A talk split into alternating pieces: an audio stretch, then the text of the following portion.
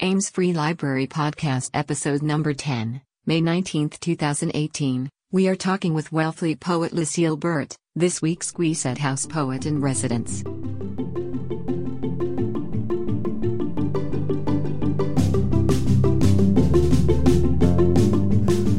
This is Burt Lewis here, uh, Saturday, May 19th, and I'm here at the Queset House podcasting room with Lucile Burt, our current artist slash poet in residence. How are you today, Lucile? I'm fine, thanks.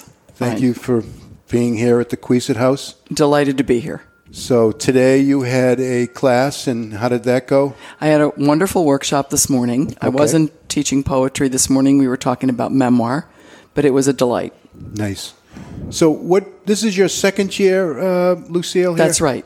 That's Okay. right. I have a friend who lives in North Easton, and um, she told me about Queset and suggested that it would be a great idea for me to apply, and I did. I talked to Uma, and uh, came last year just about this time. Oh, good, great. That's wonderful. Well, we love having you here. I love being here. So um, now I'm going to just turn this over to you Okay. at this point, and uh, you're welcome to, to say what you'd like, or if you'd like to uh, recite some poetry, you're welcome to do that also. Luc- okay. Lucile. Thanks. Okay. Thanks. So take it away. Well, as I was saying, I'm thrilled to be back at Queset. Uh, last year, when I was here, I spent my time pulling together a manuscript of poems and and sent it out while I was here, and received an acceptance from a publisher, Kelsey Books in California. So without Queset, I think I don't know when this book would have come to fruition because, you know, it it it's demanding to pull together a manuscript to bring everything together Sure. to do all the formatting and all of that that goes along with it. yeah. And so Queset is a perfect place to do that. You know, you leave your own life behind. There's no garden to weed. There, there's no sock drawer to sort through. Right, right. There's nothing else that is calling you to do. And so, you know, that's how I spent my time. I took walks all around in Easton, various wonderful places, sat out in the Italianate garden, and uh, did a lot of work on this book.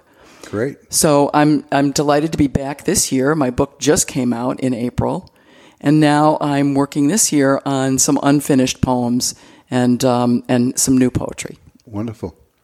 So do you, you have you something prepared that we can hear? Or? Sure, I'd love to read a couple of poems from my book. Sure. Go right ahead. Okay, I'm going to read. Uh, the first one I'm going to read is the title poem. It's called "The Cone of Uncertainty," and uh, I think people will recognize that term if they watch weather on television. The weather um, forecasters, if they have a map, they have a little cyclone symbol where there's a storm, and then there's a bubble that comes out from that.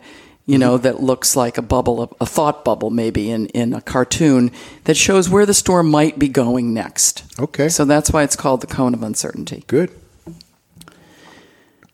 Opening out from the spinning cyclone symbol on the weather map is the storm's possible path, widening to unpredictable. Just as our futures widen into all that could be ahead, surrounded by the vastness of all that cannot. At our births, within our cones of uncertainty, wars and weather, words that might be spoken or withheld, children and lovers, trains missed or caught, shots fired, gardens tended, kites and kitchens, fence and fire, blossom and blight, some moments of grace.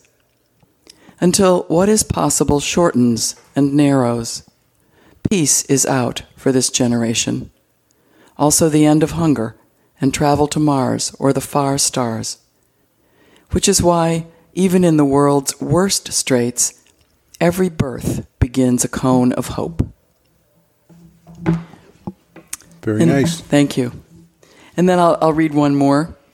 Uh, this this uh, came from my thinking about uh, various ways in which people have disappeared from my life, either by death or just by losing them one way or another, mm-hmm. Okay. moving. Sure. And this one is so. This one is called "Someone Loved Returning."